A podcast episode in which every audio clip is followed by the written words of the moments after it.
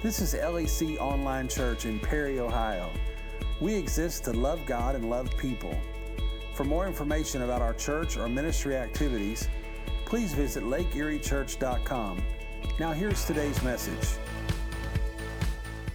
We're going to conclude uh, this week. We're concluding our series that we began in the 1st of May uh, on what does it mean to be a follower of Jesus. There's a question that has dominated my thinking this week, and that is this that the question of why do we follow Jesus? Why are you a follower?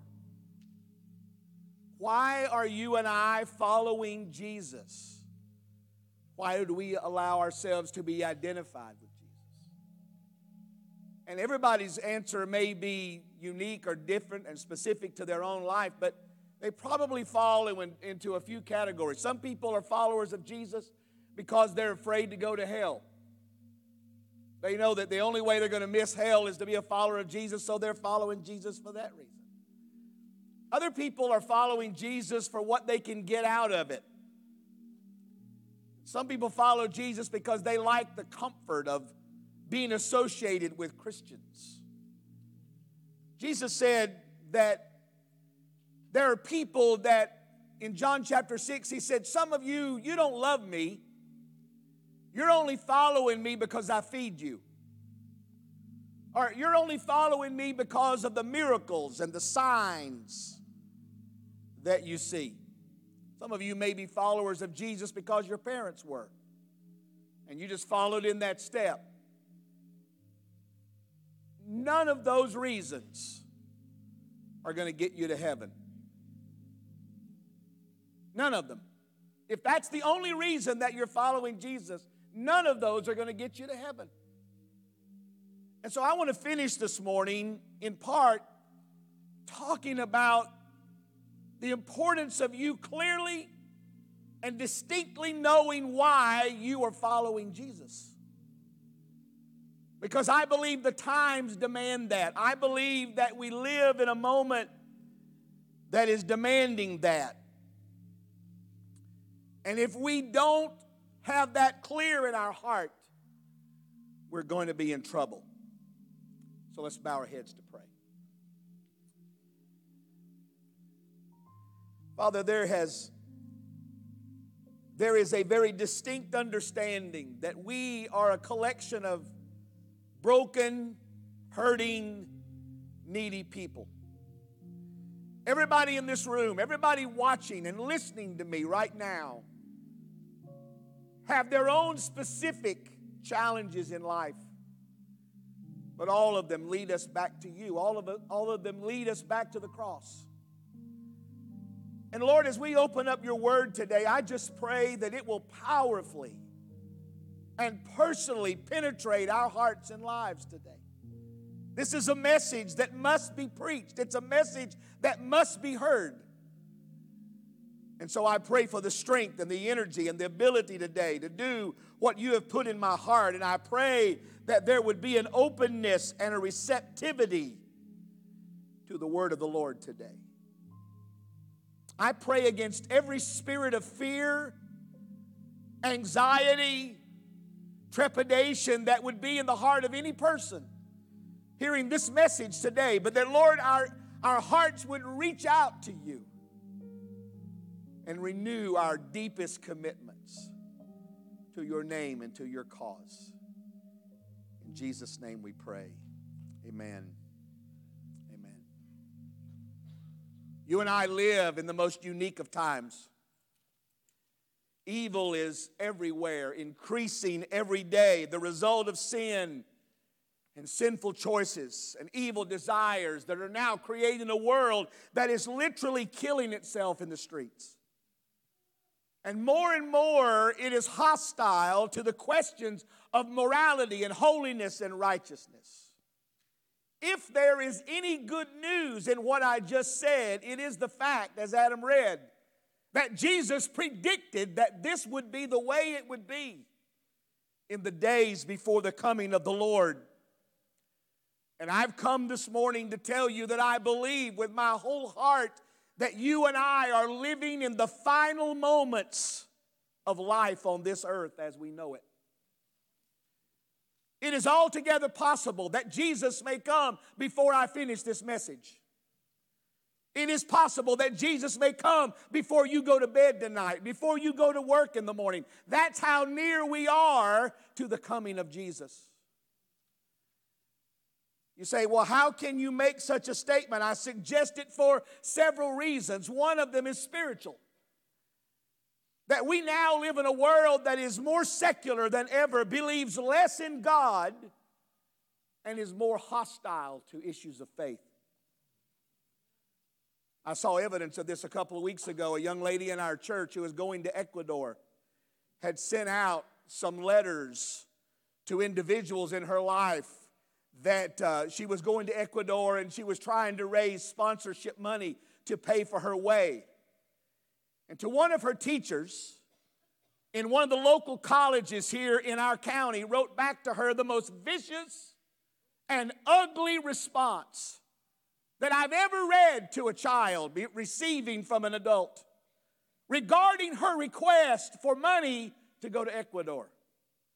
She basically wrote, and I asked for permission, and this young lady's given me permission to pull bits and pieces of this. But she wrote back to this child and she said, I would encourage you to start now refraining from using language that is religious in your communication. I would suggest that you quit talking to professors about faith unless you decide to transfer to a religious institution. What is certain and what you must understand is that Lakeland College is a public and secular institution of higher education. You cannot impose your belief on the students and faculty of the school. Now, what I said to that teenager, I said, forget her.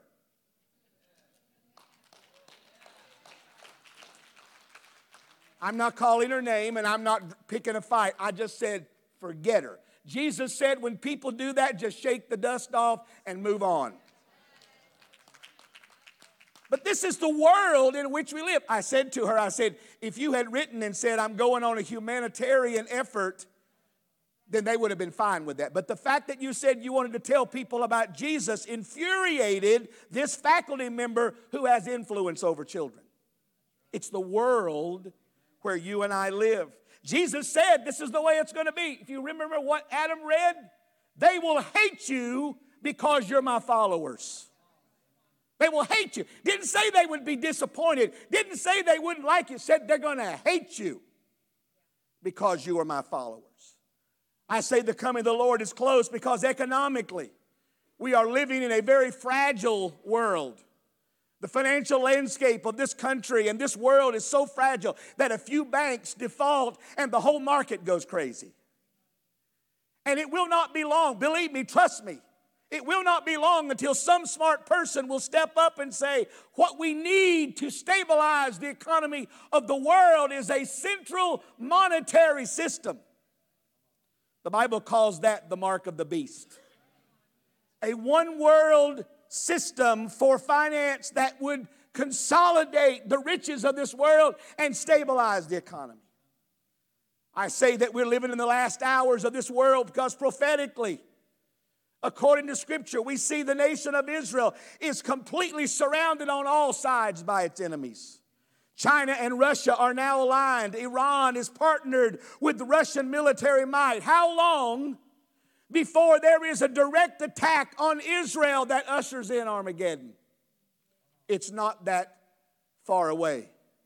You and I are living in the last hours.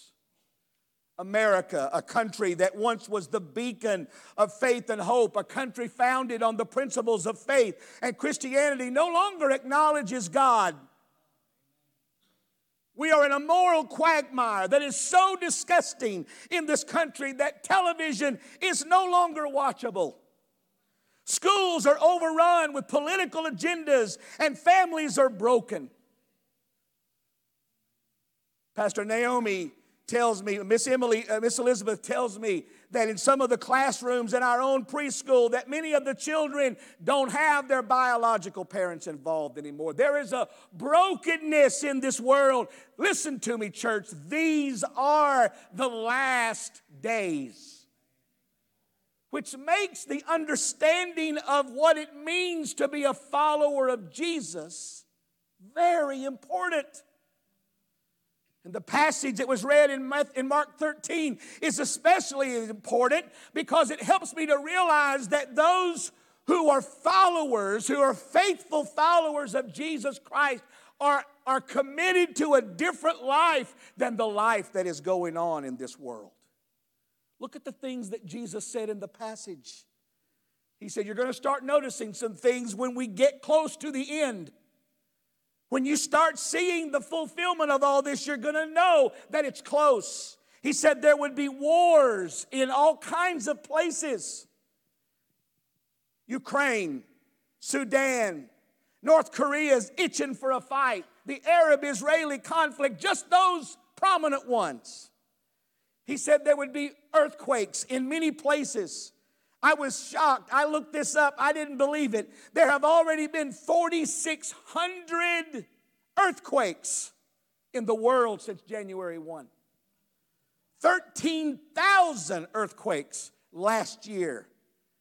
600 of those devastating, causing loss of life. He said there would be famines. According to the World Health Organization, 10 countries in the world, 350 million people on the planet live in places of famine. 40% of the world is considered in the midst of severe drought. These are all the things that Jesus said you would notice that would indicate to you that we live in the last days. But he goes on, didn't he? If you were listening already, he said, You're going to be accused and brought before civic and religious leaders because you are my followers. Now, I grew up in America. I was born and raised here. I've only known America. I've traveled all over the world, but America is where I live. And we have known in America so little religious persecution that it is difficult for some of us in this room to be able to put our mind around what it would be like for someone to put a gun in our face and say, if you don't denounce Jesus, I'm going to blow your brains out.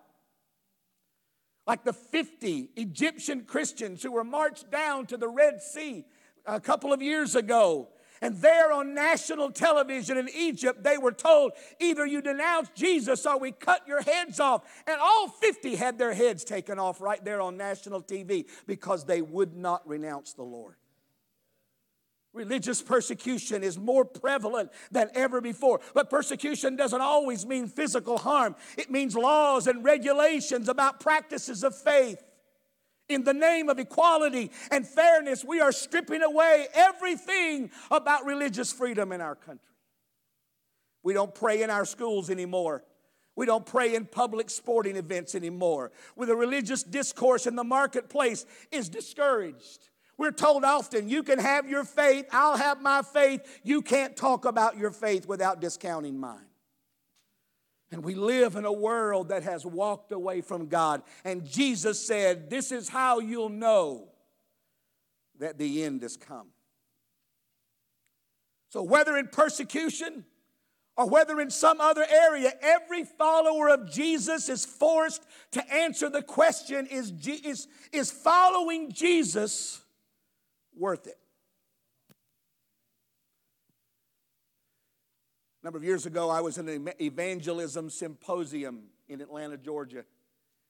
And through the means of technology, they put on the screen a missionary that was in a country. We were not even told what country, but obviously, when I tell you this story, you're going to figure out about where he was.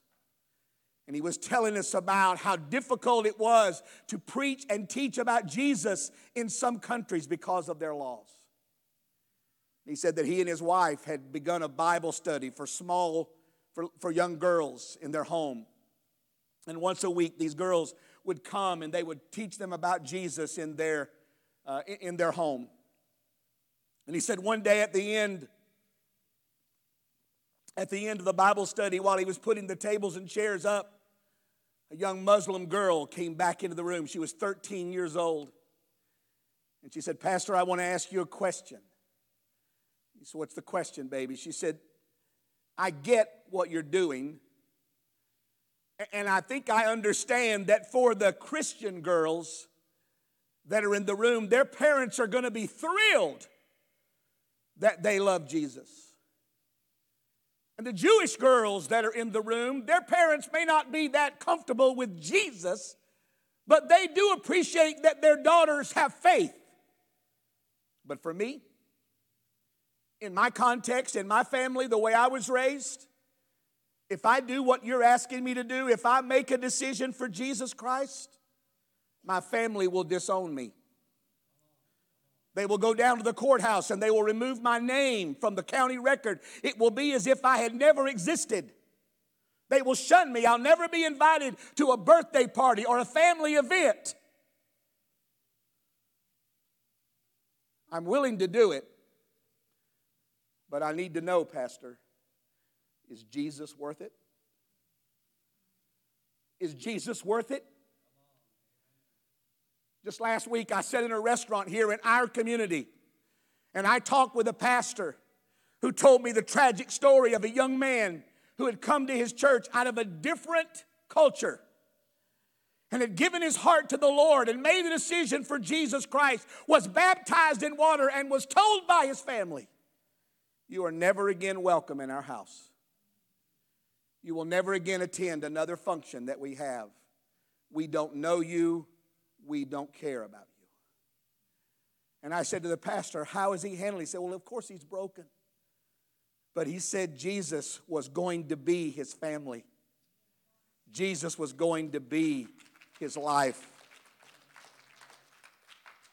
The point I'm trying to make is that sometimes we so casually assume that just because we come to Lake Erie Church, just because we have a Bible that we read, just because we know the stories of the Bible, that somehow or another that makes us a follower of Jesus, but it doesn't.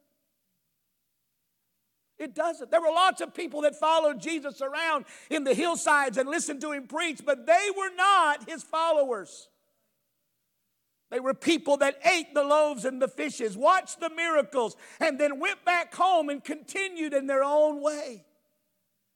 And I worry so many times that there are people who come here that may get the wrong impression that somehow or another what we're talking about when we say, I choose Jesus, when we say, I'm sorry for my sins, is some casual little walk in the park. But it's not. It is a, a decision for your life, for your future, for eternity. And it requires you to understand that it is not something to be entered into casually. I want to offer you two statements and then we'll be done. Here's the first one Followers of Jesus must be prepared to endure hardship. Mark chapter 13 makes this point so vividly that those who choose to follow Jesus are going to be those who could, in fact, suffer hardships. Jesus not only says that it's a possibility, he basically says it's a guarantee. James chapter 1, James said, Blessed is the man who remains steadfast under trial, for when he has stood the test, he will receive the crown of life which God has promised to those who love him. Now, you're going to find this odd, but I believe it. It's the reason I put it in my notes. Something good happens to us when we suffer. Something good happens to you when you suffer. Because if you didn't have trials and tests in your life, some of you would never pray. Some of you would never lean into God. Some of you would never go to church. It's in those trials, in those difficult moments, that you come to treasure who Jesus is.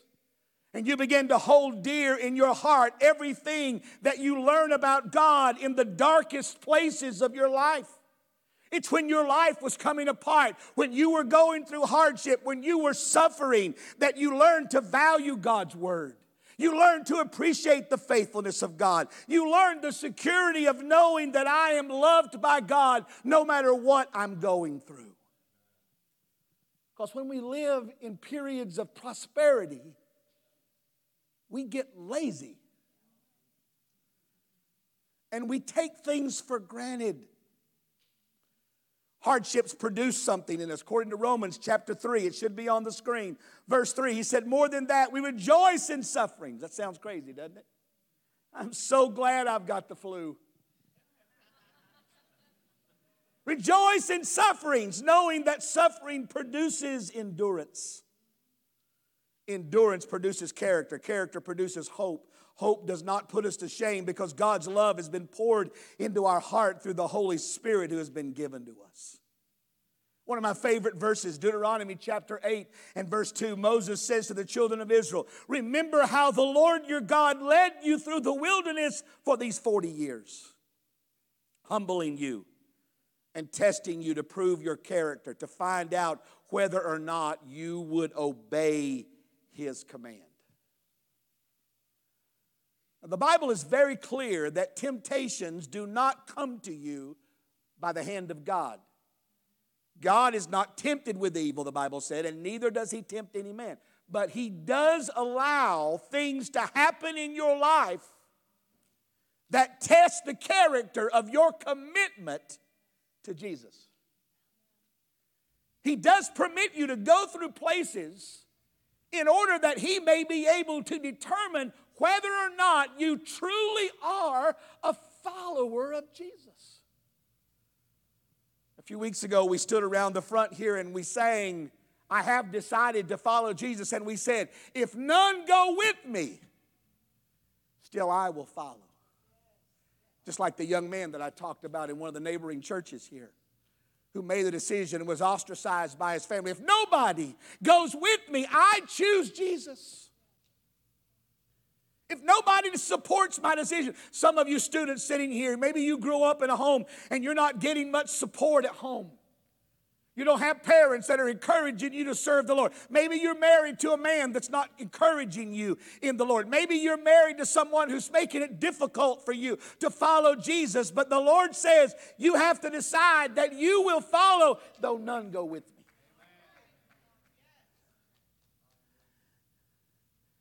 The fact of the matter is that Jesus is worth it.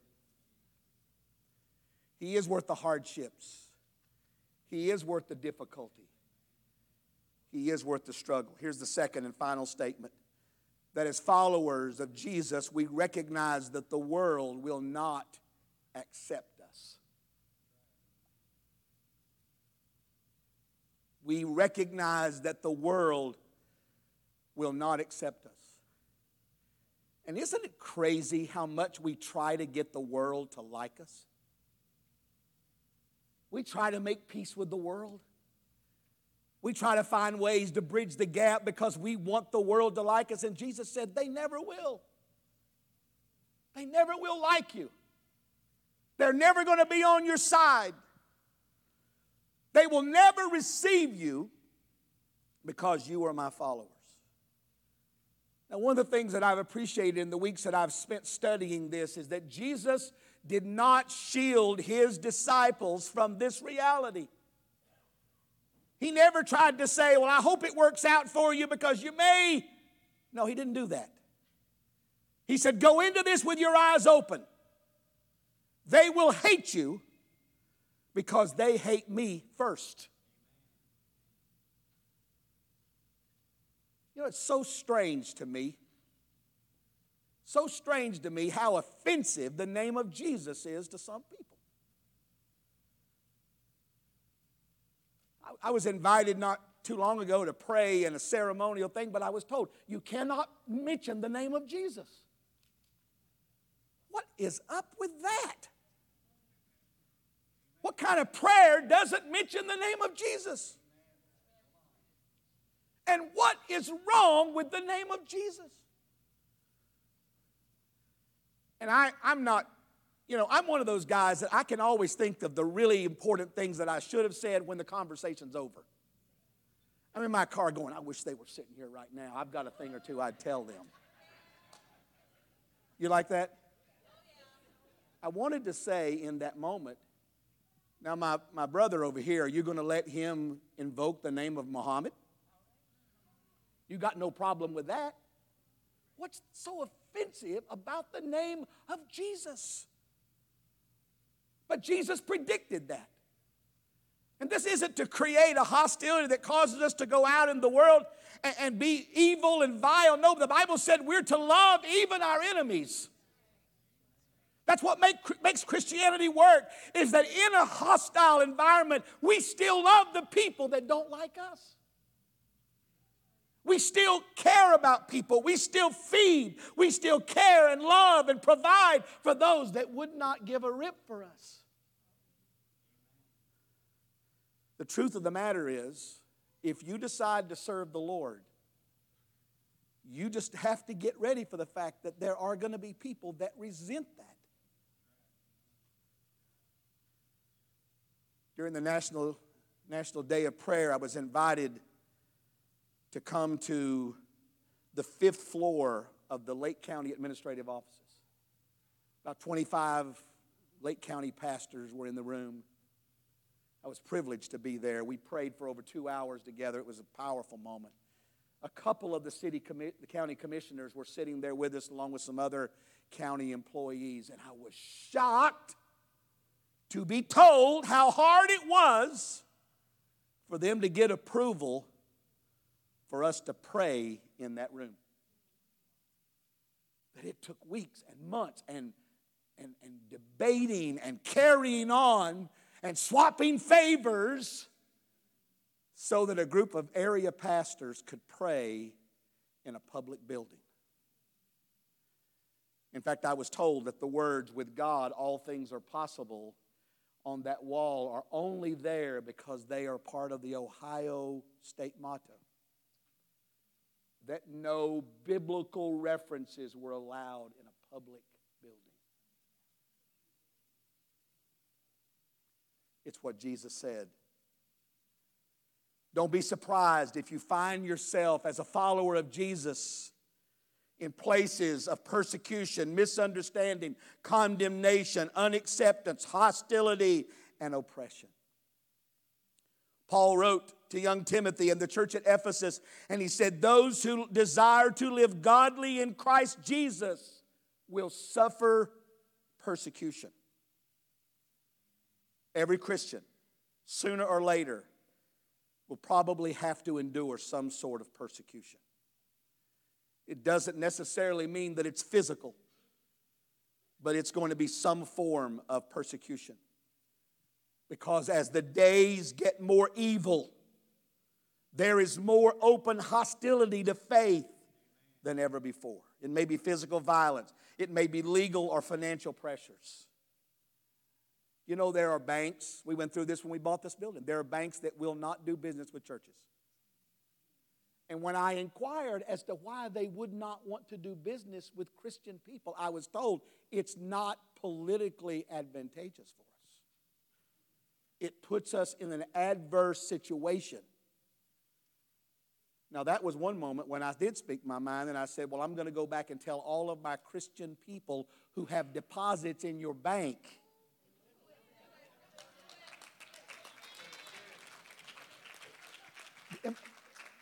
Do I act like I'm mad this morning? I'm not mad. I can only imagine what Shelly's going to say when we get in the car in a minute here.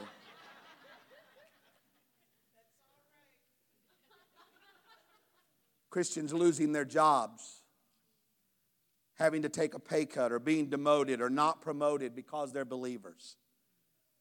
Students dealing with hostility in schools, being failed from school, are encouraged to go somewhere else. Some of you have made that decision because of the condition of some of the things going on in schools. You've made a conscious and probably painful decision to remove your children from a public school. And it's just the world that we're living in loss of property and possessions, threats of intimidation. I was thinking about my grandfather. I wish some of you had had the privilege to know my grandfather. He was such a fiery old guy only had a fourth grade education, couldn't read anything except the Bible, really. And he was a church planter, and he had this big tent in his trunk, and he would go from town to town through Ohio and Virginia and Michigan and North Carolina, and he'd plant churches and he'd start a tent meeting. Well, actually, they would start having church on the street, and then when they gather a crowd, they would then put the tent up, and then after they had enough people coming, he would call for a pastor to come, and he and my mother, my, my grandmother, and my dad and my uncles, they would move on to the next town.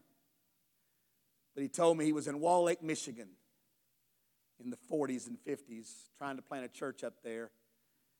And the chief of police came by and said, Hey, listen, we're not going to be able to let you have church out here. He said, Well, I'm so sorry. This property belongs to one of our members. He said, It don't make any difference who it belongs to. We're not going to allow Christians to have meetings out here. We don't want any Pentecostal churches. We don't want any tongue talkers in our town. And uh, my grandfather said, Well, I am so sorry. I didn't realize there was a, a restriction on faith in town.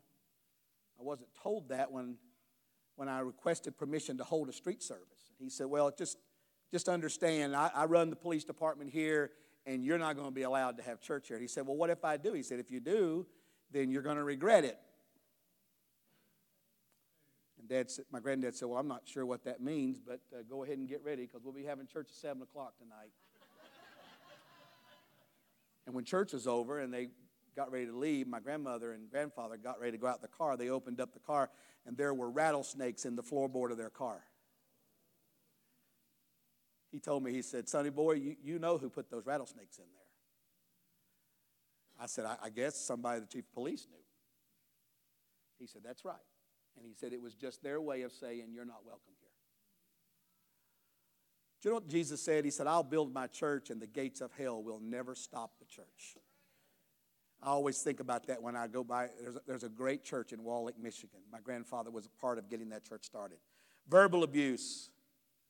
Christians mocked and slandered and falsely accused, lied about, cursed, called names. People who try to tra- trap us or twist our words in order to shame or embarrass us or make us feel guilty or discredit us in the worldview. Socially ostracized friends and family members or loved ones refusing to associate with us because we are believers. What am I saying?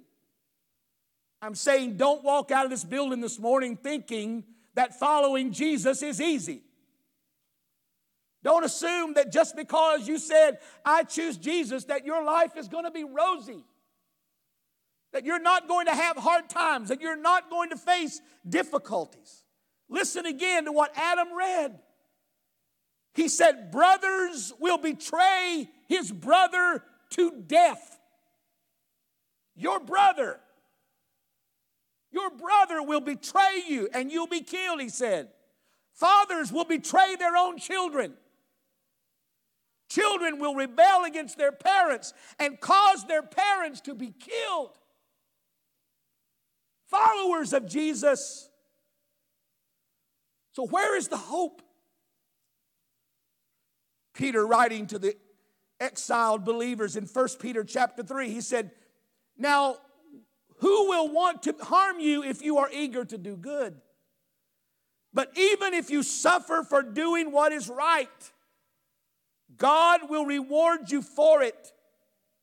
Don't be afraid of their threats. Instead, worship the Christ of your the Christ as Lord of your life. And if someone should ask you about your hope as a believer, always be ready to explain it. But do so in a gentle and respectful way. Then, if people speak against you, they will be ashamed when they see what a good life you live because you belong to Christ.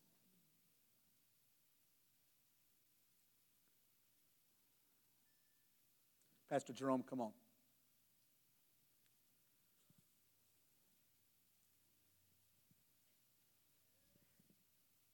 I know I have dropped a truckload of stuff on you this morning.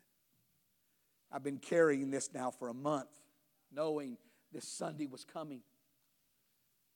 But I want to make sure that when you say that you love the Lord with all of your heart, and you are committed to the Lord, that you have literally counted the cost. Jesus said, Count the cost. Don't be like the man who starts a project and can't finish it because he didn't count the cost. He said, You want to be my disciple? Deny yourself. Pick up the cross and follow me.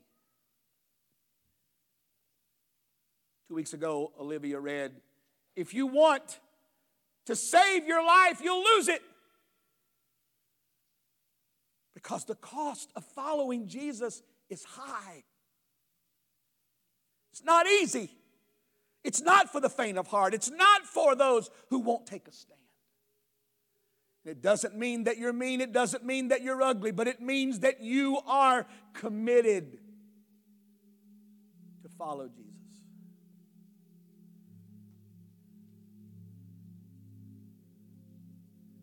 And I'm not trying to be sensational when I say this. But if this ends up being the last message I ever preach publicly, I want you to know that your commitment to Jesus is worth it. It's worth it. Whatever you have to go through, whatever you have to endure, whatever you have to suffer, whatever your call in life may be, following Jesus is worth it. And the ones who follow Jesus will be the ones who truly win.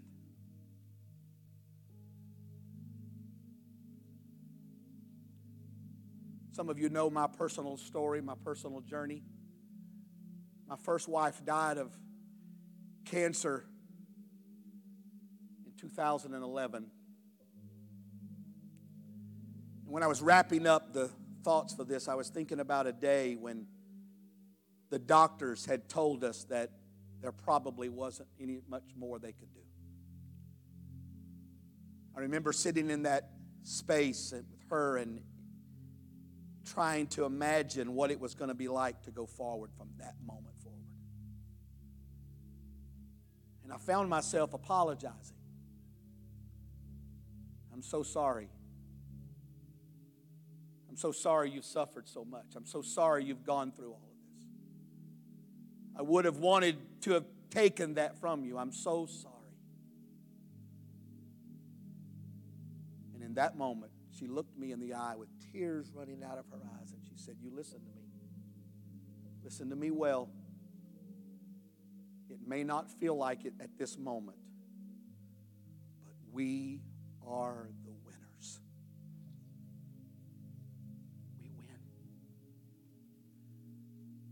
We win. For some of you that are sitting in this room this morning, you may wonder sometimes if it's been worth it the struggle and the years and the sorrows and the difficulties and the pain that you've gone through, you wonder if it's worth it.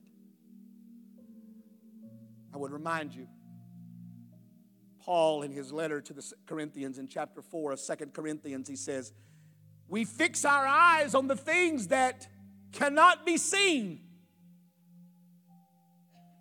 Not the things that we can see, because the things that we can see are temporary the things that we cannot see are eternal. So you listen to me.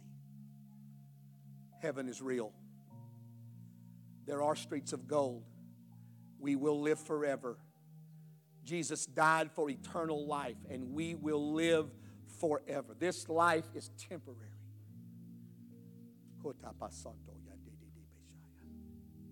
I feel the presence of the Lord in this room this momentary experiences that you're going through.